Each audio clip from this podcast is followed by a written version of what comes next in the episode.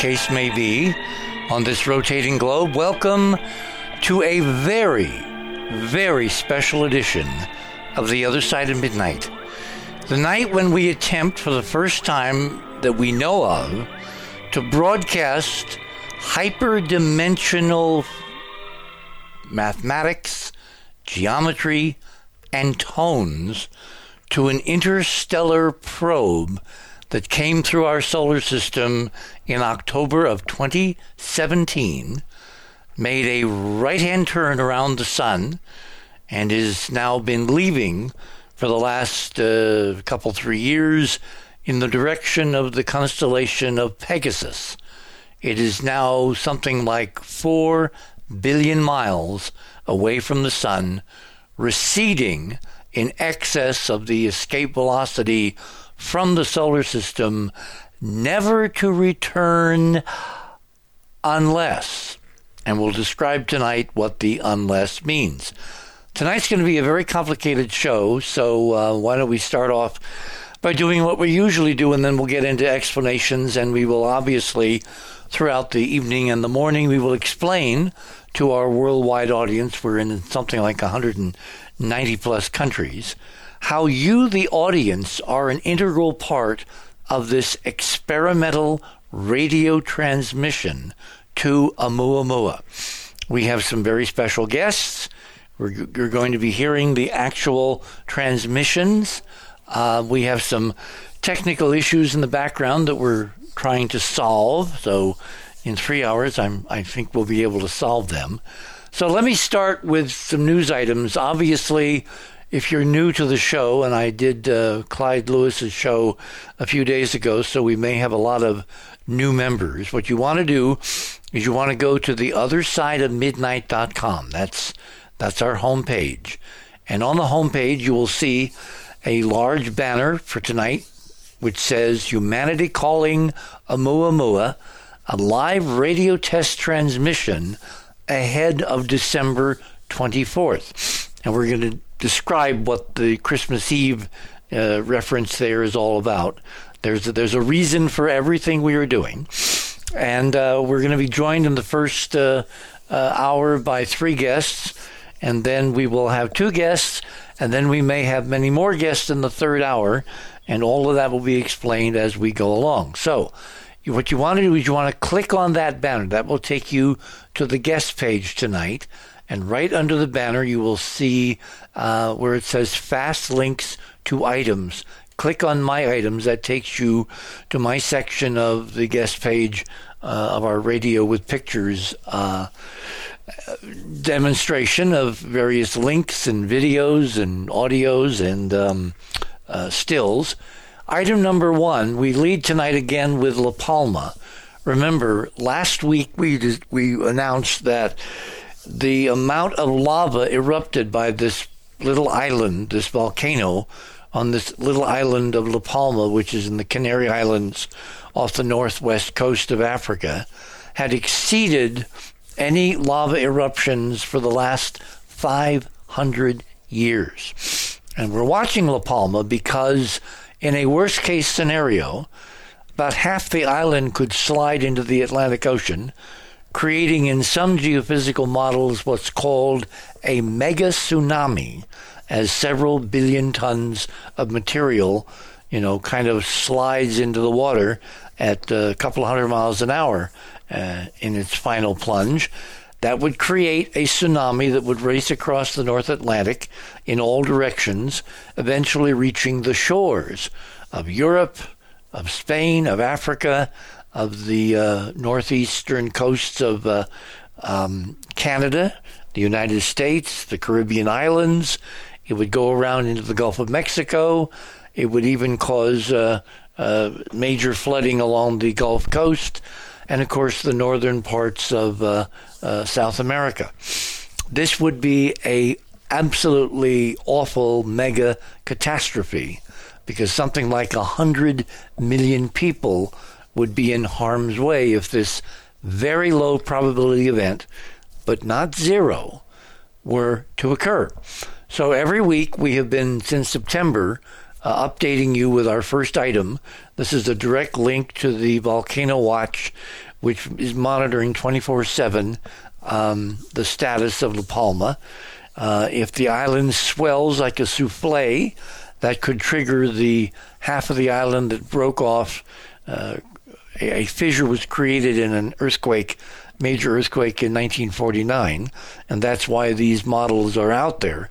The first one was put together, I think, around uh, 2001 and published. Now, there have been other models in years since which say that the worst case scenario cannot happen. But of course, it's always prudent to assume the worst and plan for the best. So, uh, I would recommend you put this alert on your phones. So if you live in a area along the coast, all around the North Atlantic Basin, you um, can be ready to grab your go bag and depart for, you know, places high and dry and well inland. I would say uh, 100 miles or so would be a kind of a nice round number. So, again, this is a low probability event, but the um, activity of volcanoes all over the world has been rather remarkable of late. We're having a, a kind of a, a, a rush of, of uh, formerly dormant uh, volcanoes erupting, uh, including places like Mount Etna. So you want to keep a close watch on that. And uh, uh, again, if the worst were to happen, you would be prepared. Item number two. I mean, we're watching not only interesting geophysical events, but meteorological. You will not believe this. When I read it, I did not believe it. This is a story, item number two, in my section of Radio with Pictures. Hawaii tonight is under a blizzard warning. Remember, Hawaii is at 19.5 degrees north. It's in the tropics. They are warning, the Weather Service is warning of as much as 12 inches of snow and winds up to 100 miles an hour on the island of, um, I believe it's the big island of Hawaii, uh, through until Sunday. I mean, this is bizarre. When was the last time you heard of blizzards in Hawaii?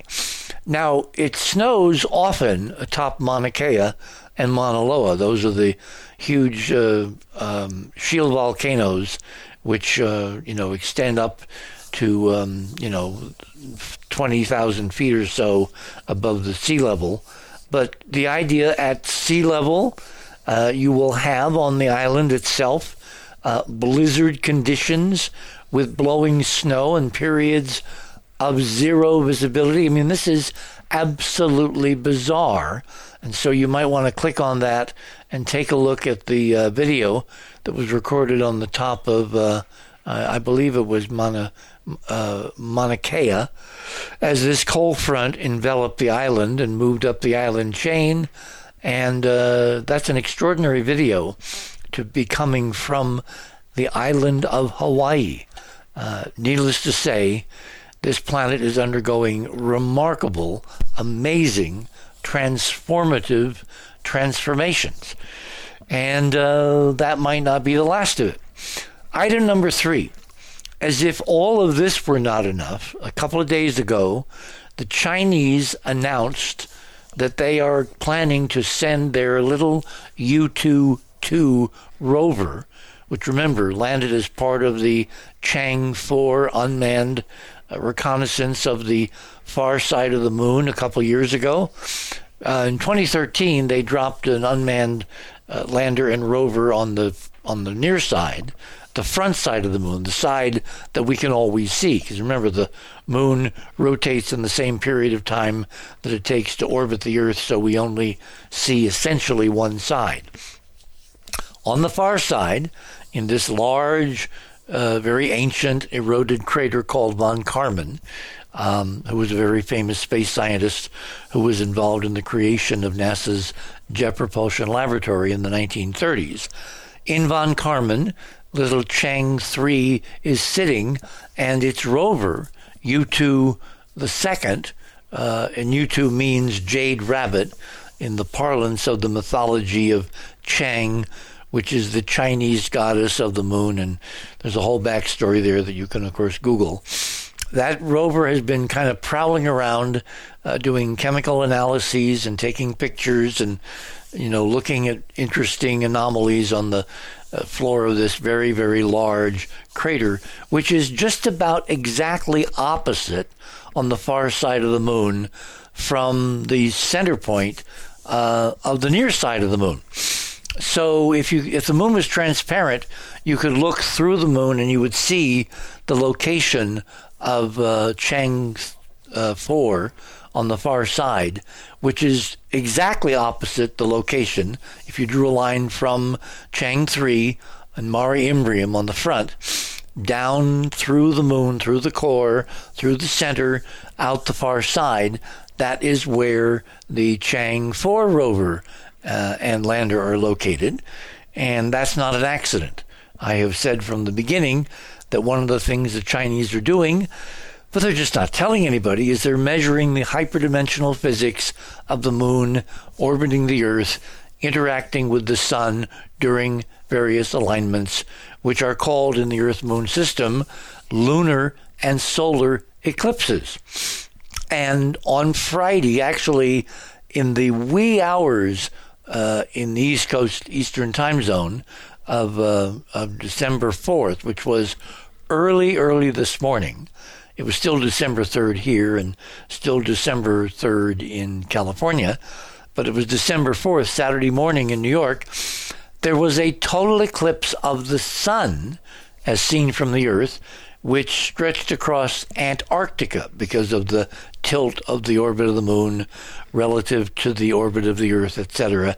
That's where the eclipse path tracked for this particular event. Now, if you're on the moon, if you're on the far side of the moon, it's in bright daylight. It was high noon on the moon. But beneath you, stretching behind you through the moon, was the Earth, being eclipsed by the shadow of the moon projected on our planet. And in that configuration, the alignment between Chang 3 and Chang 4, given that we have measured the same kind of alignment with the Accutron technology, should have made the moon resonate with all kinds of interesting hyperdimensional frequencies and uh, echoes and permutations of this physics. And the Chinese are perfectly positioned to have measured all that, but of course, they're not telling us what they're finding. They don't even acknowledge that that's one of the key experiments that they're performing.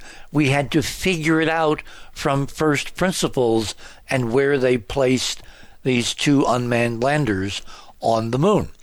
However, in the same time frame, which was uh, a couple days ago, uh, on December 3rd, uh, remember that's Friday, the Chinese announced that its Yutu 2 rover on the far side of the moon is going to roll up or rove to an extraordinarily interesting object sitting on the horizon, which is about 80 meters away. And you can see in item number three the photo of the object that they're going to investigate. And if you look at item number four in my section, uh, I've done an enlargement, click on it, and it gets bigger.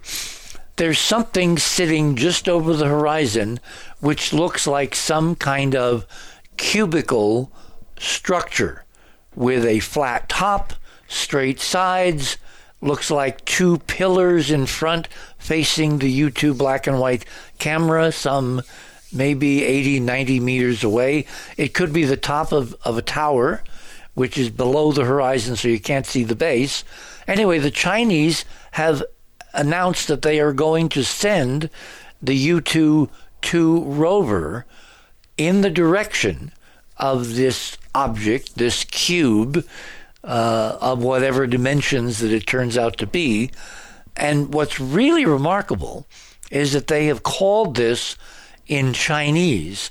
Now, we don't get this through the Western media in the Western media, they say the Chinese announced they're going to check out a cube shaped mystery house, Whereas, because of one of our uh, colleagues and uh, friends of this show, Robert Morningstar, who knows Chinese very, very well, he translated the actual Chinese uh, ideograms uh, into English, and they're calling it, the Chinese are calling this object God's secret little house.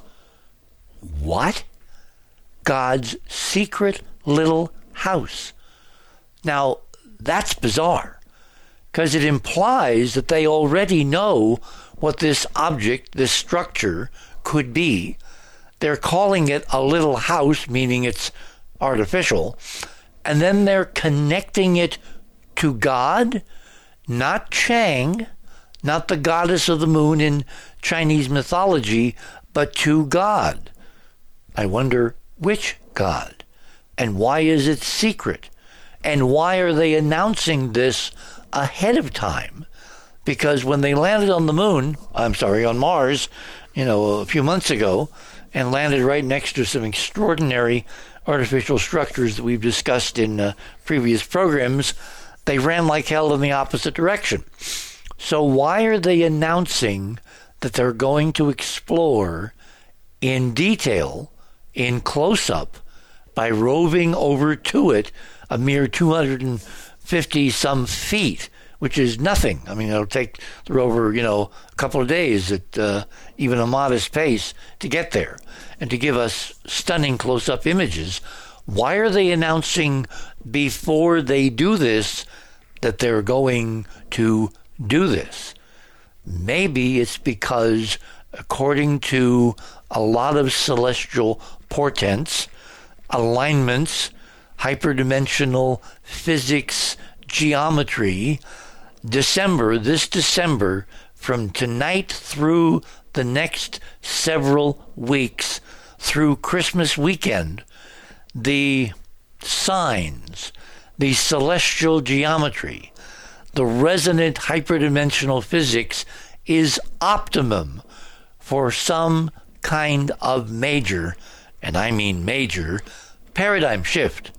So by the time we get to Christmas weekend, where we're going to be doing another show and broadcasting uh, to Oumuamua, as well as to the moon, because the moon is not visible from the transmitter site tonight in uh, northern Arizona, but it will be visible on the Christmas weekend of the 24th, the 25th, and the 26th. Maybe by then, the Chinese will have revealed what they have found from going over and exploring in detail God's secret little house. I mean, good grief. Good grief. Okay, to the subject of the evening. As I said a couple of minutes ago, in October 2017, a bizarre object came whipping through the solar system. It fell toward the plane of all the planets. The planets kind of orbit the sun in the same plane, more or less, like an old fashioned LP record, and at about a 33 degree angle to that plane. And you heard me correctly 33 hyperdimensional degrees, this object, uh, which NASA called Oumuamua, fell into the solar system from the direction of the constellation of Lyra, the harp, in the northern hemisphere, in the northern part of the sky. It then fell into the plane of the solar system. The sun's gravity forced it into a very sharp essential right angle turn, another square, and it departed the solar system um, in the direction of the constellation of Pegasus, which has a lot of significance in um, symbology, in astrology, and in general uh, celestial mythology. Um, there is an animation that uh, NASA put out at, at the Hubble Space Science uh, Institute, Space Telescope Institute in Baltimore, which is item number five. If you click on that, there's a really amazing three dimensional moving animation of Oumuamua falling into the solar system, making the right hand turn, and then leaving in the direction of, uh, of Pegasus, which is a constellation made up of stars that have a geometric configuration as seen from Earth, a kind of a giant square. We're back to squares, okay? So we're kind of piling mythology on mythology on mythology. The first time that we discussed, I believe, I went back into our archives and looked this afternoon. The first time that we actually uh, discussed what Oumuamua might have been, and where I presented our model that in fact it could have been an ancient interstellar artificial craft, which was kind of like a time capsule, which was sent many tens of thousands of years ago to rendezvous with this solar system in this time period. The first time we presented my model was on the show, which is listed as item number six. This is a show we did with Gordon White. We talked about a Oumuamua as being an ancient ET seed ship. Uh, we had Christopher Knowles on the show as well. He talked about some of his research relating to the origin constellation of Lyra, in which there is the, uh, uh, you know, rather remarkable parallelogram configuration, as well as a star called Vega. Um, Vega, you may remember, uh, became well known in popular culture uh, because it was featured in Carl Sagan's movie uh, called Contact. And it was from Vega that an interstellar radio transmission was received by Jodie Foster playing her uh, radio astronomer character in Contact at the Very Large Array, which is a telescope array run by the National Science Foundation uh, south of me here in the Land of Enchantment here in New Mexico. Really remarkable movie. You should see it if you haven't. If you have, you should see it again because it's all very relevant because years later, out of that constellation did not come a radio transmission, but an actual physical object which was moving extraordinarily fast. It was known immediately that it was not a member of any distant cometary family. Uh, it was thought to for a while to be a comet, but telescopic observations, like every major observatory on the planet, dropped everything they were doing and took a lot of pictures and did a lot of spectroscopy. And, you know, there were listening efforts with radio telescopes. It was not a comet because it was never surrounded by a coma of outgassing, or did it form a tail. Now, in in 2019, uh, 2020, and again this year, in February of this year, an astronomer at Harvard, Avi Loeb, who used to be the director of the Harvard College Observatory until he resigned, he published a very, to the mainstream, shocking hypothesis, totally independent of our calculations and our analyses. So we got two separate individuals, myself and Dr. Loeb, who have independently, from separate sets of data, come to the same conclusion that Oumuamua had all the characteristics of some kind of intelligently designed interstellar probe, a visitor, a time capsule, a one time passerby, whatever you want to call it. So that's item number seven from his interview in Scientific American. Now, one of the things that was so bizarre about Oumuamua, if its orbital celestial mechanics were not in and of themselves anomalous in that they followed hyperdimensional numbers in terms of distance from the sun, you know, um, closest approach, angle of, of entry into the solar system, into the equatorial plane of all the planets, etc., etc. As Oumuamua made that turn and was leaving the solar system, again, and the normal model, never to return, it began to accelerate, meaning by about a tenth of a percent, its velocity did not slow according to any predictable Newtonian analysis of the way gravity functions on interplanetary and interstellar objects. Instead, it actually accelerated very, very modestly, but detectably by means of a number of different observations. These were calculations and observations made at independent telescopes and observatories all over the planet. They all came up with the same data, the same number. A Oumuamua, against all odds, was in fact leaving the sun faster than it approached, which under normal physics is impossible unless something was pushing it. Well, what could that something have been? Well, again, the mainstream said, oh, well, Dr. Loeb, you know, you're wrong. The anomalous motion is not due to it being any kind of a designed artifact like uh, uh, Loeb thinks it could have been a giant solar sail being pushed away from the sun by solar radiation pressure, by the light of the sun. Uh, or it could have been a comet which was releasing gas, kind of like item number eight. This is a close up of uh, the comet 67P photographed by the Dawn spacecraft, and you can see all the outgassing. That's what normal comets do.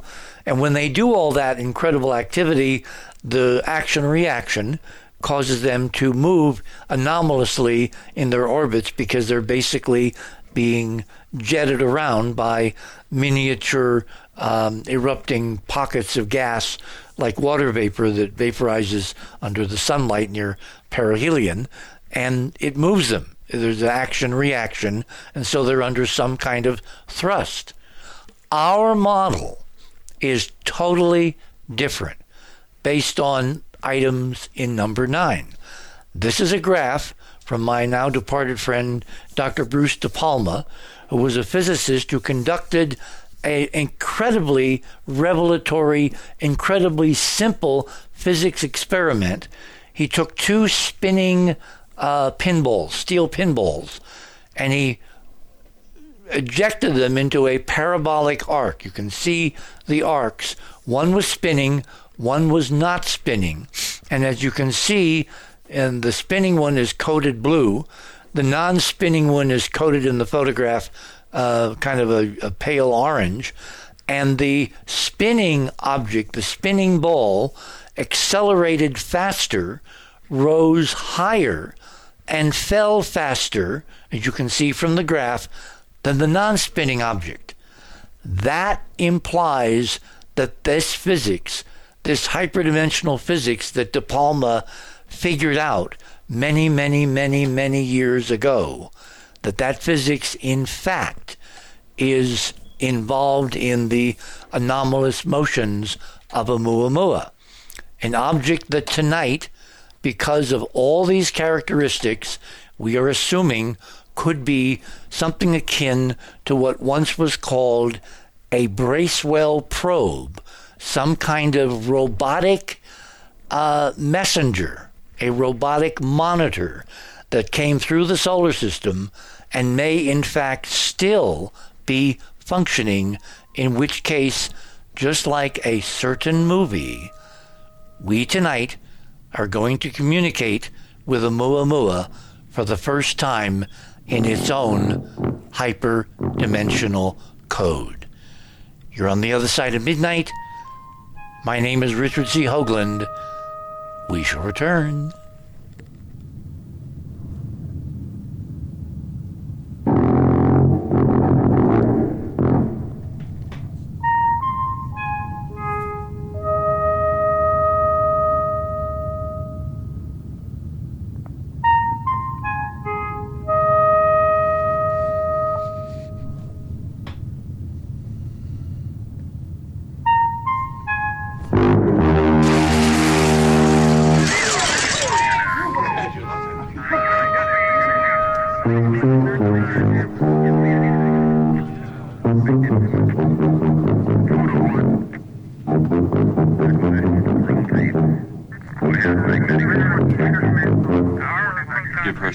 Quavers, then pause. She sent us four quavers, a group of five quavers, a group of four semi-quavers.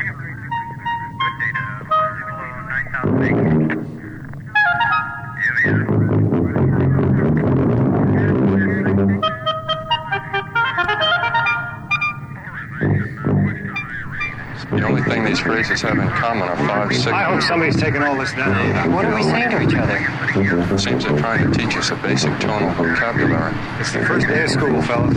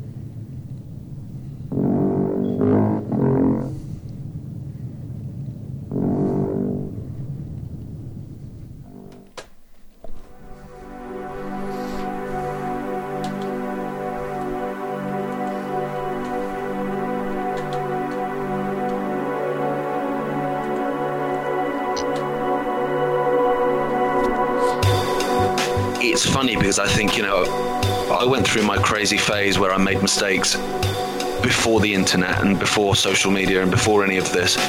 Whereas now you can't do that. There's no such thing. So, like you're saying about black and white, and what it does is it stops people expressing themselves. People are too frightened. It's like, you know, I want to say something, but if, what if I use the wrong term? I remember a story a couple of years ago where Benedict Cumberbatch, who at the time was a darling in the media's eyes, was complaining about the disparity between the treatment of um, black actors and of white actors. And, and he was sticking up and saying, you know, they're not getting paid as well, they're not getting the jobs that they should be getting, and they're being, there is no equality. But what he said was, there isn't equality for coloured actors. Well, you- you've said coloured there, Benedict. You can't do that. And so they went for him, and he was vilified, and he had to come out and do a big apology. Now, what it was, it was it was a slip of the tongue. He's obviously not racist. He's actively trying to say that there is discrimination, and he's trying to stick up for that community.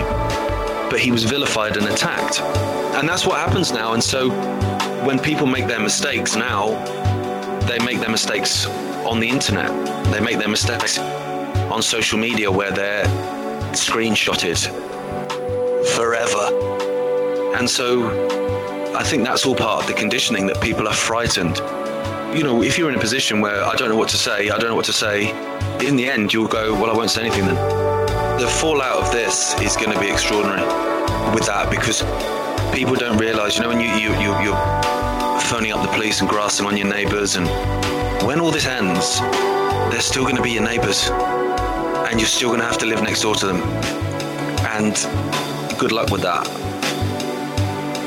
Hello, everyone. My name's Gareth Icke. It's been a pleasure to talk on the other side of the news. Fantastic conversation with Cynthia, Timothy, and Anetta. And I wish you all the best with a fantastic podcast.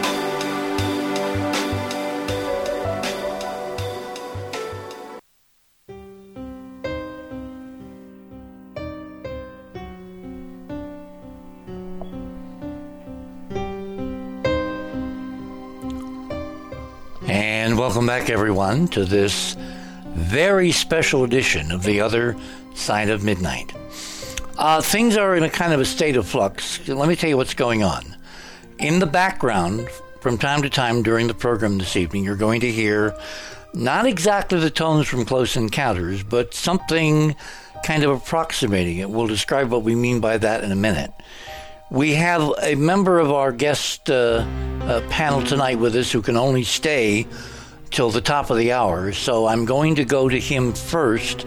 I'm going to delay bringing on David and Jimmy because they we have the rest of the evening with them to describe in great detail what we're doing. But just be be aware that in the background, as we're talking, we are sending about a five minute sequence over and over and over again, composed of specific tonal frequencies selected because they happen to be the representation of hyperdimensional torsion field geometry and physics, which has been recorded all over the world in our own ancient sites, as well as modern sites, up to and including, oh, wait for this one, the Washington Monument in central Washington, D.C.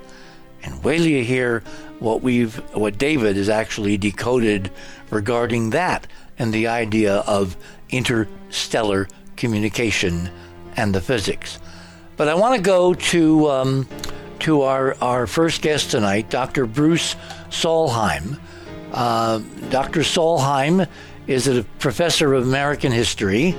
Um, that's not his only claim to fame, because uh, he also, for the last uh, several decades has been in conversation with exactly one of the people that we're hoping to talk to out there beginning tonight, i.e., an extraterrestrial. So, without further ado, Bruce, welcome back to the other side of midnight. hey, thank you, Richard, and it's uh, yeah, it's great to to to be with uh, all these wonderful people, and it's very exciting. Very exciting. Well, I think we're making history because I know there's a lot of kind of on the record experiments in communication and listening and transmitting and all that going back, you know, uh, like a hundred years. But I think tonight is the first time that anybody has gotten the right language to attempt to be open hailing frequencies and, and to begin real communication.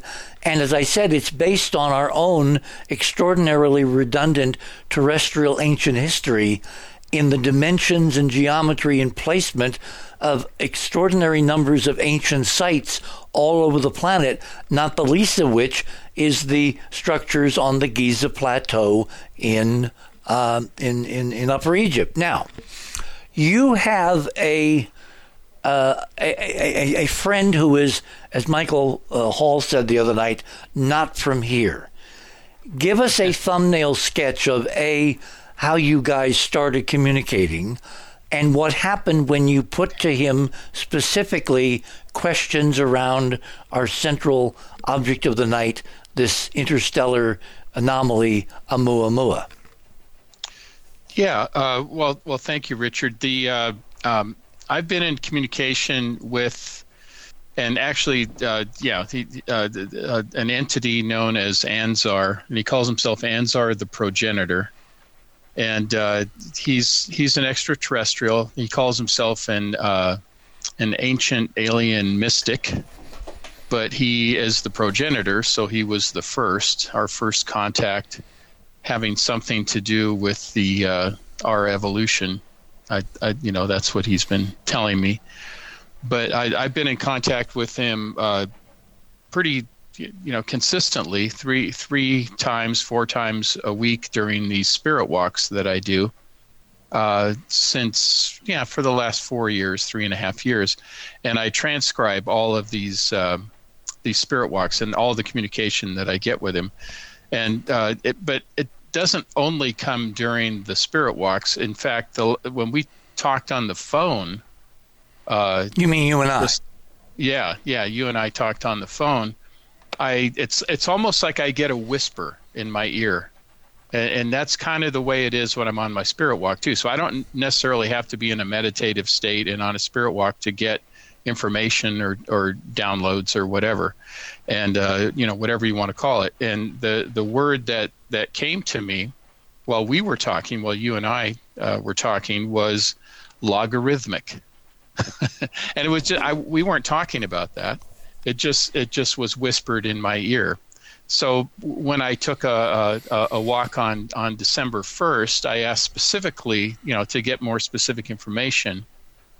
And uh, Anzar, who I've been in communication with and I've been actually contacted by since I was little, uh, but really just been in communication with him the last three and a half years, uh, gave me some information. Now, the way it comes in is kind of, uh, it, it, it's not his fault. It's it, it's not the the uh, the the uh, um, you know it, it's the receiver's fault if there's any fault in it.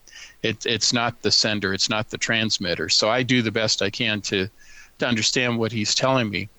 But when I asked him about this project that you have, you know, going on tonight and, and testing it, and then of course on the on Christmas Eve uh, about Oumuamua, uh, he told me that these are the words he used. He said it was uh, targeted, monitored, and then he used the word sentinel, which is a, a that's, that's, it's a great word. Uh, receiving, and then he used the word logarithmic, and then he used the word base two. Now, you know, I, am not a mathematician; I'm a historian, but I think mostly when you say, you know, logarithms are usually base ten, right? And base two would be more along the lines of like uh, I think in computer science, you know, binary, right? So hmm. if I'm not if I'm not mistaken, uh, and then he said communication. He said nonlinear. Then he said uh, he told me information map, which is kind of interesting. Uh, guidance, uh, and then homing signal, which makes a lot of sense compared, you know, based on what you're telling me you guys are trying to do, and you know, hinting at perhaps it might you know, Oumuamua might be coming back. Well, one of the uh, things we're going to try to ask it during the Christmas weekend, because we're going to transmit, we won't be on the air, but we're going to transmit on the 24th, which is the center of this hyperdimensional window that we've calculated. And then on Christmas night, we'll have a live show with transmissions. And then on the 26th, we'll have transmissions. Those will be much more complicated and much more comprehensive than the ones we're doing tonight. Tonight is basically just a test to see if the whole system works, and uh, right, and and, and we're going to kind of background the audience into how they can get ready to participate. And the way we want them to participate is if they get signals, if they get a response, and we'll lay out how they can get a response, they will let us know. And if you have thousands of people all over the planet reporting the same thing, it's going to be pretty hard to ignore that kind of groundswell of independent confirmation that something remarkable has happened. Exactly. Exactly. Yeah. And uh, yeah, I, I I'm very excited about, about what you you know what you guys are doing. I was I was very uh, uh, honored to be uh, invited to be on tonight, and uh, I, I, wish I could stay longer because I want to see what's gonna you know see what's gonna happen. But but anyway, that uh, that's my part in is is that I do have this communication, and and it's um, it's something that I haven't, I've only recently begun talking about, and it but it makes perfect sense based on, uh, I mean, I've had a very paranormal life since I was a little kid, beginning at age four, and uh, you know, paranormal things happening uh, frequently and uh, but randomly. And it was really the last four years or so that I um, have been able to manage it in any way. Uh, and I'm not going to say control because I don't assume that I have control of all this. That would be very presumptuous of me. But to say that I have some kind of management system is is is you know appropriate. And uh, but you, you, know, and I think we talked about this earlier. I don't necessarily have to be in a spirit walk mode, in a meditative mode, to get information and uh, it, and and this it, it's it's very helpful to me in my you know as, as a writer and uh, as a uh, as a historian you know to get this kind of information. And uh, and I use it in my my academic life and you know writing whether it's fiction or nonfiction whatever. So you know, some people call it the muse you know but uh, I I think it's uh, you know, we are tapping into this in, intelligence, the space intelligence, these hyperdimensional entities that uh, can can give us the information that we need, the clues that we need to uh, to figure all this out and and understand our place and what we're supposed to be doing. and I think you're right on target. Well, that's encouraging. Uh, do you want to describe that, that one diagram you got in your section of radio with pictures? Again, folks, the Yeah. way you get to it is you, you click under tonight's banner at the top of the guest page, click on uh, uh, Bruce's items, and that will take you to a, a ver- to me a very familiar figure. But how does it how does it play against uh, Anzar, your alien or ET friend?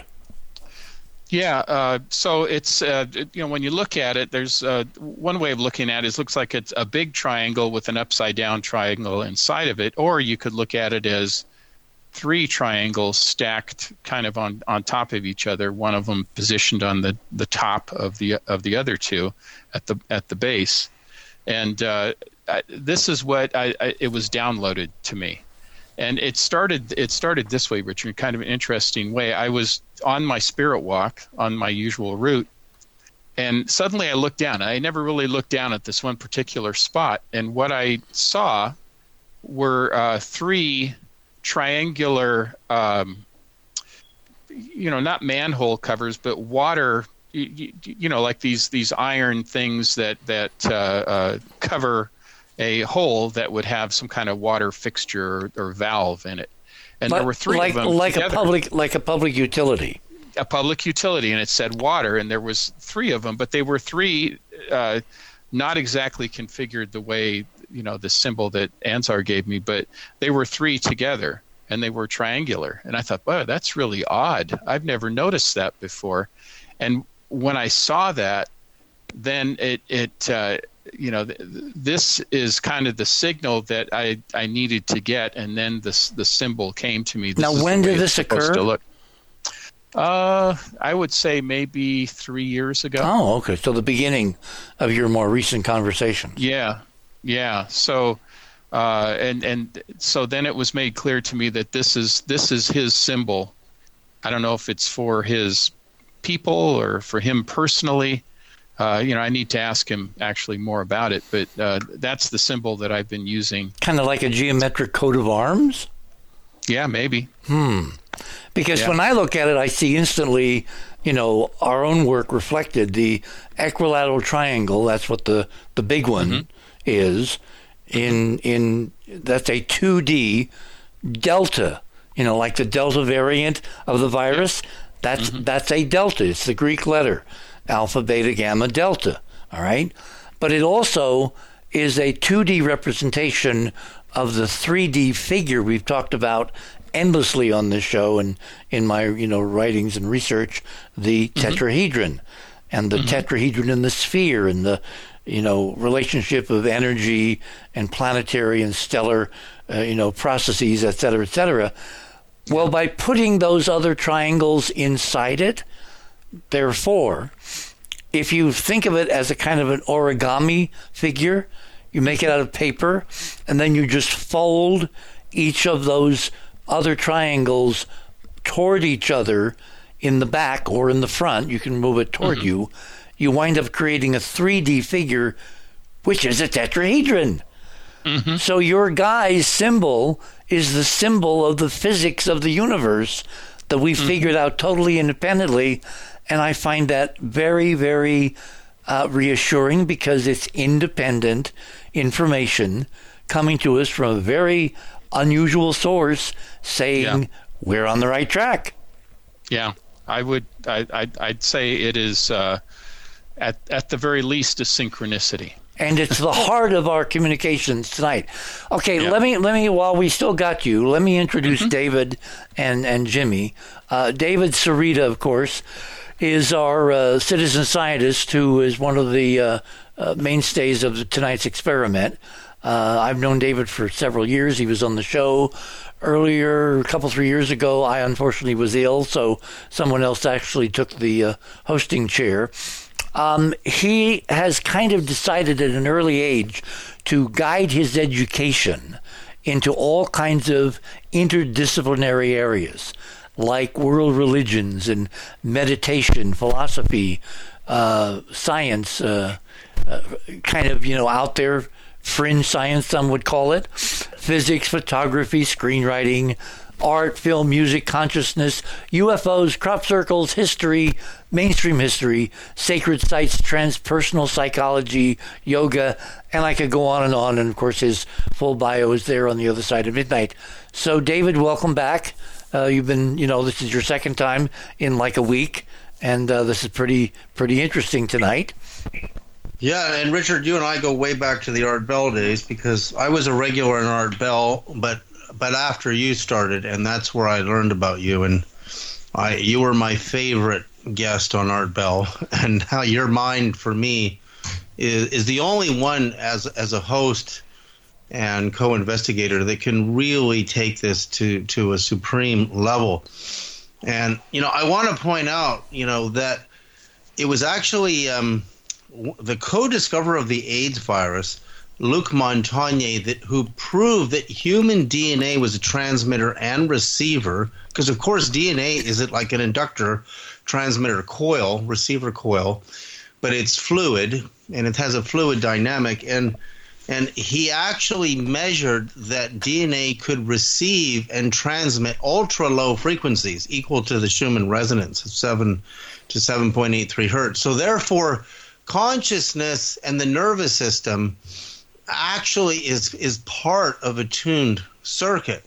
So so part of our experiences that we call psychic are actually part of a circuit because our bones are calcium, which is a metal, and it's a very good conductor. It was previously believed that calcium was not a good conductor, and under a microscope at the crystal lattice scale, calcium is a cube with six pyramids in it in, on the crystal lattice scale, and so is gold, by the way. So that means that with piezoelectricity, which is applying pulses and frequency pressured pulses into the human skeleton, it emits an energy field, a pulsed energy field that can that can transmit and receive real electromagnetic energy. So sometimes, you know, when we're having a, a contact experience, and in fact, this happened to me this morning at 4 a.m. And this is shocking because this this has never happened to me.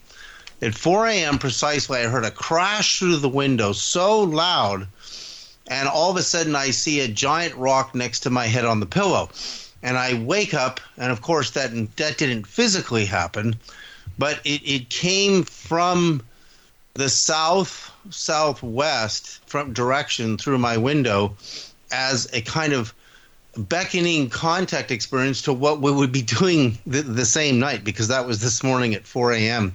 And we're talking about Oumuamua, which is which is potentially a conscious uh, um, either consciously directed or, or, or in technologically directed rock, or is it a spacecraft, or is it a probe, or is it a rock with an antenna stuck in it that's being exactly kind of a repurposed natural object? Right, and in fact, we can do that. There's a good scientific experiment because rock has got conductor and semiconductive material. It can function as kind of like a crystal oscillator because it has multi-layered you know, um, semiconductive and conductive. Well, keep in mind that all these ancient sites we've been talking about, you know, we we we had a conversation with Maria Wheatley. We've had her on many many times. We were talking about Stonehenge, Avebury, Silbury Hill. These are basically solid state rock ancient technologies that function as exquisite transducers for the hyperdimensional field. Exactly. So when you when you take that into account and you take into account that the God of the prophets told the prophets to place to Abraham to place an uncut stone that would be the, the temple a receiver to communicate with God, you know, and therefore it had to be a natural rock, but it actually had this telepathic or interdimensional communication ability, right? And you go to this is shocking. You, you, most people have never seen what I'm going to tell you. You go to Matthew 16, 18, 1618 is the golden ratio. And it says, Upon this rock I will build mm. my church. Now remember, the church is a temple to communicate with God. And in fact, the Holy of Holies, which is a cube, which we could be looking at on the dark side of the moon in this new Chinese, you know, rover image. But which is God's little house, which is His secret little house. secret, Secret little, little house. You see, and the Holy of Holies at the time of Moses was 10 by 10 by 10 royal cubits, as per the book of Ezekiel. A cubit plus a hand, is- God only used the royal cubit, not the common cubit. A lot of people make that mistake. But then when, when, when you look at the Queen's Chamber in the Great Pyramid, it's the same measurement as Moses' Holy of Holies, 10 by 10 by 10 royal hmm. cubit. And then you come to the time of Solomon and God's little house multiplies by an octave, which is times two. So, so you know, the the message that our friend got from his ET contact about the two may have to be an, may potentially be an octave, because an octave is any frequency. So if you take A 432, your A note, which is middle A, an octave, you take the frequency times two to go up, and you divide it by two to go down. So an octave is a is a two function. Okay, let me let me do a little housekeeping here. Bruce, can Yeah. you stay a few minutes after the top of the hour? Ye- yes, I, I can, and Excellent. I had a I had a, a question for you guys just uh, real quick before because this is fascinating, and I just wanted to ask you guys who have all this this scientific knowledge. Uh, another thing Anzar tells me all the time is to remember to be the light. To be the light. That's what he tells me, and and it is it is true that our DNA does emit light, right? Oh, of course, your your your, Yeah. your whole body, the infrared heat coming off of your chest, which I've if you take night vision binoculars in Mhm. the middle of the night Yeah. and get close to somebody, it'll blind you. Yeah, but there's also a phenomenon called bioluminescence. So we literally biophotons. do Biophot- emit biophotons. Okay, let me bring Jimmy in Yeah. here before the top of the hour here. Jimmy is our chief radio engineer tonight. He's been involved in amateur radio since childhood, has a passion for building things, including antenna arrays, and he built the arrays that we're using tonight, his transmitters, his antennas, to transmit the first hyperdimensional codes that we know of. I mean, the deep state could have been doing this all along, but they're not telling us if they are. So, this is the first public hyperdimensional communication to open hailing frequencies with whatever could be piloting this extraordinarily weird object. We'll talk about how weird it is in the uh, uh, next segment of the program. So, let me bring Jimmy on. Uh, Jimmy, what are we doing right now? Good evening, everyone, and thank you, Richard, for, for having me on the show. So we are uh, currently uh, the uh, antenna arrays uh, that are uh, not too far from me are directed towards uh, Oumuamua as we speak. It's towards the constellation of Pegasus. And uh, there's a live cam, uh, live camera on top of the antenna array, which uh, allows us to have a live uh, view of, of the sky if, and what's happening in the sky. And I have uh, around me uh, five computer screen, a lot of very sophisticated and expensive equipment, high-tech equipment, and we have essentially the capability of broadcasting towards Oumuamua at a quarter of a million watt on the 432 megahertz band and 150,000 watt on 144 megahertz band. And so uh, we, it's a very exciting night, and there's already a lot happening, and which we'll, which we'll talk a bit later. But uh, very exciting night, so uh, it's uh, it's going to make history. So uh, again, th- thanks for having me on the show.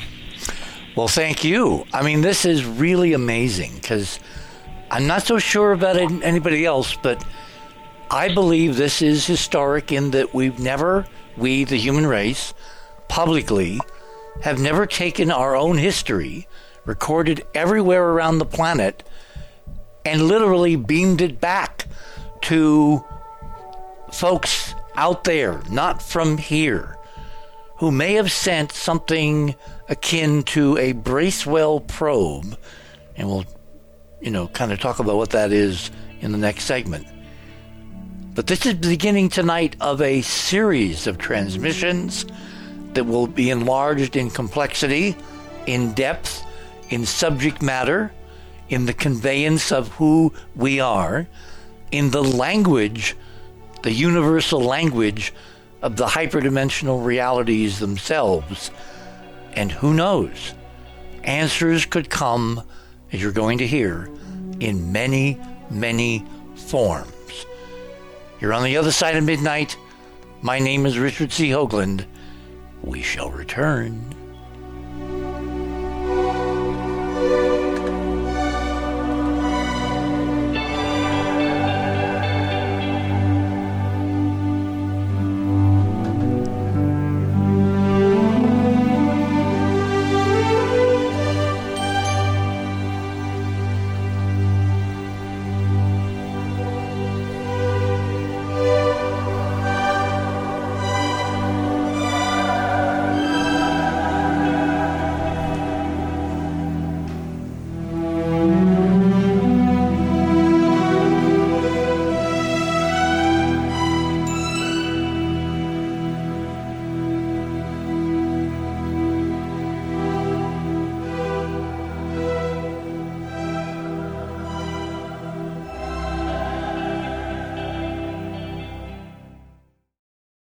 Thanks for listening to this exciting first hour. Now, the second and third hour of the show is available to Club 19.5 members only. Please support the show by subscribing to Club 19.5 and join our very interesting community. To do that, please visit the website, theothersideofmidnight.com, and click on the Join Club 19.5 link in the left hand column. As a Club 19.5 member, you'll gain access to the rest of this show and all previous 350 plus shows that we have done. Now, recent Club 19.5 member archive recording have the commercials removed and the sound quality has been enhanced. You'll also receive a dedicated private podcast feed that contains these enhanced show recordings. And you'll be able to download the MP3 files directly from the archive if you prefer. As a Club 19.5 member, you'll also be the first to preview our new videos and reports. We'll be adding exclusive new features to Club 19.5 as we go forward, and boy, have we got some amazing things to tell you about in the coming weeks. So please support the show and don't miss all the exciting new things we have planned. I want to thank all our Club 19.5 members because without your guys' support, this show would not be on the air. Please help us continue growing the show by subscribing to Club 19.5 today. And when I say we really need you, we really need you. Over and out.